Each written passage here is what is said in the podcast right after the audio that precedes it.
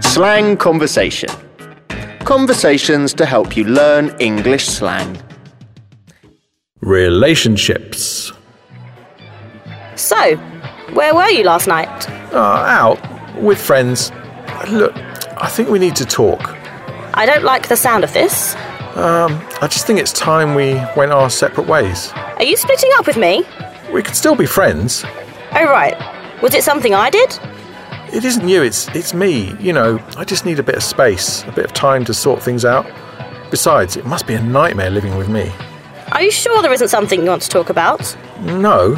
Really sure? Well, um I did hear from Bob that you snogged Mike in that party last week. Well, I heard you'd been hitting on Jessica. Paul told me that you and Jack had a thing going on. Well, Petra told me that you came on really strong to her while I was out.